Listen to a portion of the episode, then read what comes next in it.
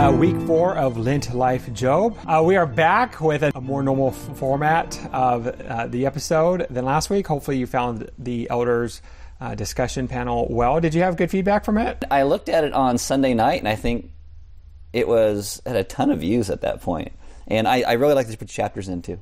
That was that was great. So you can just go to each little section and what each little question was.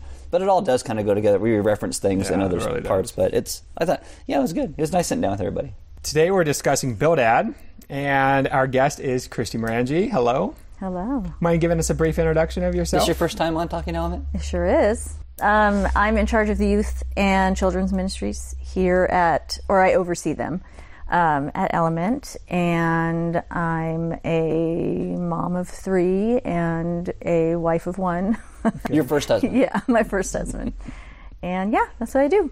Would you mind giving us a recap of Bildad?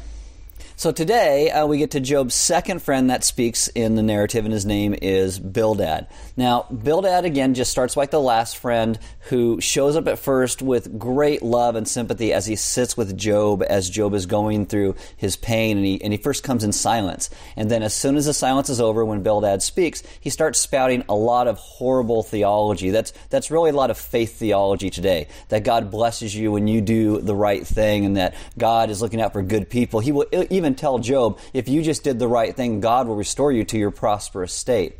And it's like a lot of times today, we have certain things in our culture that have kind of infected some people's theology about how they see God. And what we need to understand is that God rescues the helpless and the lost, and that God can't just use good guys because there are no good guys. And in the end, what you see in the scriptures and why people have so many problems with it is that all it does is seem to list all these different stories of all these terrible things that happen, these horrible people. But that's the point. We are terrible, and the Bible doesn't hide it. But what it shows us is that God is good, and God is the one who rescues. And really, the scriptures just kind of blow Bildad's theology out of the water because God blesses those who really don't deserve to be because He simply is good.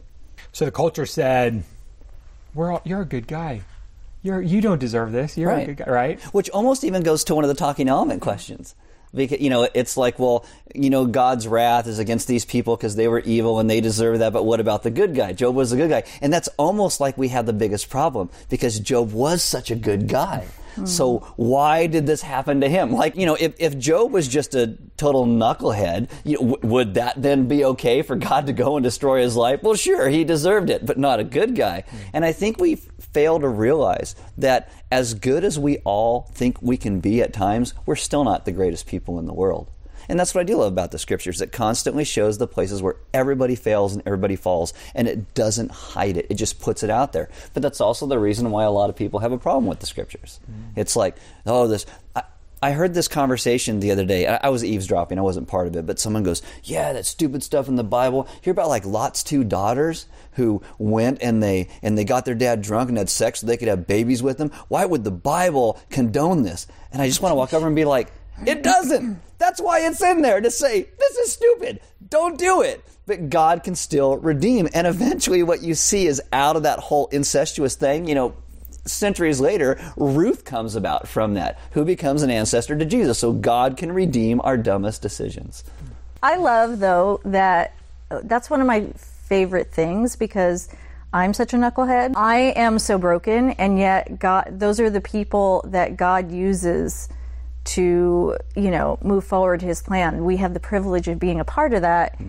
And yet I am such a dum dum about everything. And it's just I think that shows us a really cool side to God's character that he goes after the broken and allows us to be part of his plan, which is crazy. Yeah, I, it, it's kind of like a lot of times we, if I say something mean to my wife or biting her or I treat her bad, then I've got to go to work. Like, there has been times, I mean, who we would even think this, that we had a fight before Sunday morning service, and I got to go give a sermon three services and be like, I'm godly. Here is the word of God. And when you when you move into that spot, it's like I don't deserve to say this. I don't deserve to be here. I and it seems like only when we do something stupid do we actually live in the humility of that. Mm-hmm. And yet the reality is we don't deserve any of the grace God gives us. And yet sometimes we think we are so deserving. And I think if we really understood how good He is and what our lives are like, I think we'd live much more humble lives. And I think we'd be kinder to one another as well and stop judging each other as much as we do. So, what other aspects has the culture influenced the church's theology, and then maybe more specifically your theology? I, I think our culture is in America is very individualistic. It is about me and my rights, and so every time that we talk about believing in Jesus and following Christ, it's, you know, have you accepted Jesus as your personal Savior? And yet Jesus does save us personally. But we look at our Christian lives as being solitary. If things are hard, I've got to figure it out. If there's a mountain to take, well, I'm going to take that mountain with God's help as my co pilot. And God's not mm. anybody's co pilot, but that's how we think. And yet we are saved, and when we are baptized, we are baptized into the family of God, you know, the baptism of the Holy Spirit. That is God taking us and placing us in God's family. He immerses us in that. And America finds, I think, finds it very hard to live in the community that God's intent, that God intends, because we are so individualistic. I I can speak from like um, like culture and family, and I know when I was like a young mom, I found that I was super judgmental of other, you know, how other moms were doing it, or how other dads were doing it, or I would, you know, work in the classroom with my kids, and there's this one kid that's like out of control, like super spaz. And you think, that will never be my child. Oh, I did though. But you look at that kid and go, well, I wonder what his parents are doing. They must feed him sugar all the time, or oh, he's neglected, or you know. And I was totally that parent, hmm. and it was so eye opening to me when stuff happened and my kids made choices that I never thought they would make because they were totally taught not to do those things. And I'm like, oh, oh, you know, they can still choose to do all of these things. And I think it made me a much more compassionate person that wanted to walk beside parents and be like, listen, I've gone through this before. It's not your fault. Here, let's, you know, let's bring this to God and just, you know, look for his wisdom in it. We we look and point at everybody else and oh, what are they doing? Oh, mm-hmm. okay. You know, instead of um, realizing that everything is outside of our control. So going t- thinking of this idea of, of good guy, like we mm-hmm. all think we're good guys, right? I mean, mm-hmm. I, that the sin nature in me says I'm a good guy, and it takes the reflection of Scripture to tell me no, I'm, I'm not. Like my goodness is nothing compared to the standard should be or how it was created to be. Um, so how, as a parent, did did you and, and Eric kind of come to deal with with that? That both you guys may not be good guys in terms of perfection, um, but also your children aren't either as as children and now as adults. And what was that? What was that tension been like for you guys? Well, I can almost I can almost picture this moment, and I'm so embarrassed about it. So I'm going to share it with everybody. Excellent. That's one of the best moments to share. Yeah. Teaching moment. Yeah. Um, I remember sitting in my dining room and I was praying. I think I was almost praying like, God, thanks that thanks that I got this. you know what I mean? Like I am I am really good at this parenting thing. So I look back at that and I'm like, oh my gosh, how much pride I had that I could control what my kids were going to do for one thing, and um, and that I did it. God, have you seen how good I am? Have you seen my servant, Christy? she is the parent to follow. And um, and then we like almost right after that. So I almost feel like God was like, "Oh, really? Okay." Not that He was punishing me or anything like that, but um, maybe my eyes were open. I don't know. Anyways, and after that, we started to have some issues um, when you know my oldest started uh, working and then he was meeting people that um, we didn't know about and was totally leading this other life. And we're like oh he's so good you know and we were completely snowed by that.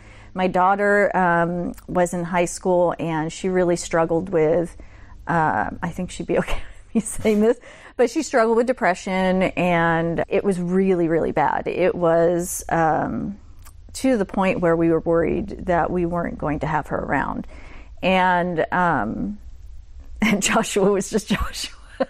He's just always been weird. No, I'm just kidding. We started going back when when stuff when they started making these decisions and going, what could we have done better? And it's our fault that they're making these choices. And how could you know we should have done we should have had him at youth group more. We should have done devotions every single day as a family. I mean that would have cured it. And it's just we're all just broken. And it took us a while to realize that. We knew that we were broken but that um, leading up to that the things we do as parents are wonderful and we can model jesus all day long. And um, do all of those things that you're supposed to do. It was kind of like I had a checklist. Okay, devotions, yeah, we did those. And oh, we did the coloring pages together. And we did, you know, and so I'm like looking down, going, you know, what happened? But I'm going down the freeway one day and I'm crying, which was pretty much every single day for about three years. I'm going down the freeway and I'm like, and just all of a sudden, I said, okay, God, how can I use this? We can't do anything with this. Like, this is a mess. How can I use it to glorify you? And it was not me, it was God opening my eyes. And that completely shifted whether and how I dealt with it. Does that make sense? Like instead of I'm just wallowing in the mud and this is awful and it it gave me a sense of okay, this is happening this is the direction we're going to go with it. I, actually, I know that God has used every situation in our life to be able to speak into other people that are struggling with these things. And so that's been really awesome to see. Do I would I rather it didn't happen any of these things? Yeah. 100%. I, I hear those people are like, oh, I would never change anything. I would change it all. if I could. Well, I like what you said because it's it goes from the thing that we were talking about. We go from the place of asking God why, why, why to the asking God, what do you want me to learn mm-hmm. in this? And that's what kind of changes our focus a bit. Is yeah. God, what do you want me to learn? How can I glorify you through this? Because that changes it from being focused just here to mm-hmm. what God is actually doing. Yeah. And that's not to say I don't turn it around and just focus on myself sometimes too. Like I I mean, I've definitely had prayers where I'm like, okay, God, enough. you know, I realize when I prayed that prayer a long time ago, I'm stupid. I get it. How have you come to better understand the heart of God through those trials? For one thing, he didn't smite me when I said, I got this all together. there was a moment when, well, it's more than a moment, but when I was praying, um, when my daughter really wasn't doing well. And I remember crying because every day, but um, just wailing out to God, like like in a way that I've never cried before, because I really thought I was going to lose her. Um, and telling God, I can't do this. I am not going to get through this. Like, I was 100% sure I'm not going to get through this. And I literally asked God to kill me on um, right there. And, um, curse God and die. Yeah, because it'll be over. I was raised to fear God, like not fear respect, like fear fear. Like he's going to he's counting your sins. He you know, you're not worthy, which is true, but I think through this, I've gotten to see a much more tender side of God, which um, I don't think people realize. You know what I mean? That that uh, that God can command respect and yet be so loving, even though He has set these boundaries. You know that our culture says isn't loving. Mm-hmm. Um, but he does that because he loves us and that he is a God that is not far off and he walks with us through the sadness. And I know that is why I'm still going. He blessed us in that Eric and I got closer through it, which really could have gone the other way. Um, I feel closer now to my kids through what has, you know, transpired. I was able to really um, gospel my kids through the whole thing. And so, I don't know. I think, like, in the midst of darkness, um, he is also a God that blesses, and and He's there with you. And I know He was crying with me. I know He was hurting because He loves Brooke more than I do. Well, that goes back to Abraham's faith was imperfect, but the object of his faith mm-hmm. is perfect, mm-hmm. and and there's great comfort in that, that that we, our faith, our lives will never be perfect and mm-hmm. and it's it's His work, not ours. You kind of had the, the pre; it was your work that made your kids good, and then after it was your work that made them bad. In in in, in kind of your initial thought Yeah, process. yeah. And it was both of them. It was your work, and and I think to realize that it's not our work; it's it's Christ's work that that will bring about good um, and bring about healing and redemption is is something that we forget all the time, mm-hmm. all the time. So it sounds like God's brought you to that conclusion through mm. this uh, Yeah, very long and difficult process for you guys. yeah. But um, but that's, I mean, kind of like at the end of Job, he will Hey, have. don't steal the grown- thunder. I'm kidding. No, go ahead. we do every kidding. week. I I did. do every week. I. I mean, you're going to see a much more humble mm-hmm. Job. And for us, as we progress to Easter, that is our, our prayer for all of Element that uh, we became a more, become a more humbled people through uh, what God is doing in and through our lives, through uh, tragedy, through calamity, through all the, the just the normal mundane things of life. God is good, and we he he is the object of our faith that is worthy, not our faith. So we hope that that gives you encouragement, and we'll see you back next week as we talk about Zophar. Zophar. That will be a fun episode.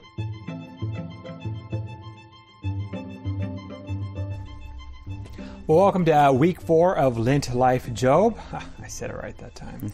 Did you see me? I went like this. I went. I did. All right. All right, I did. I practiced before I got here. Uh,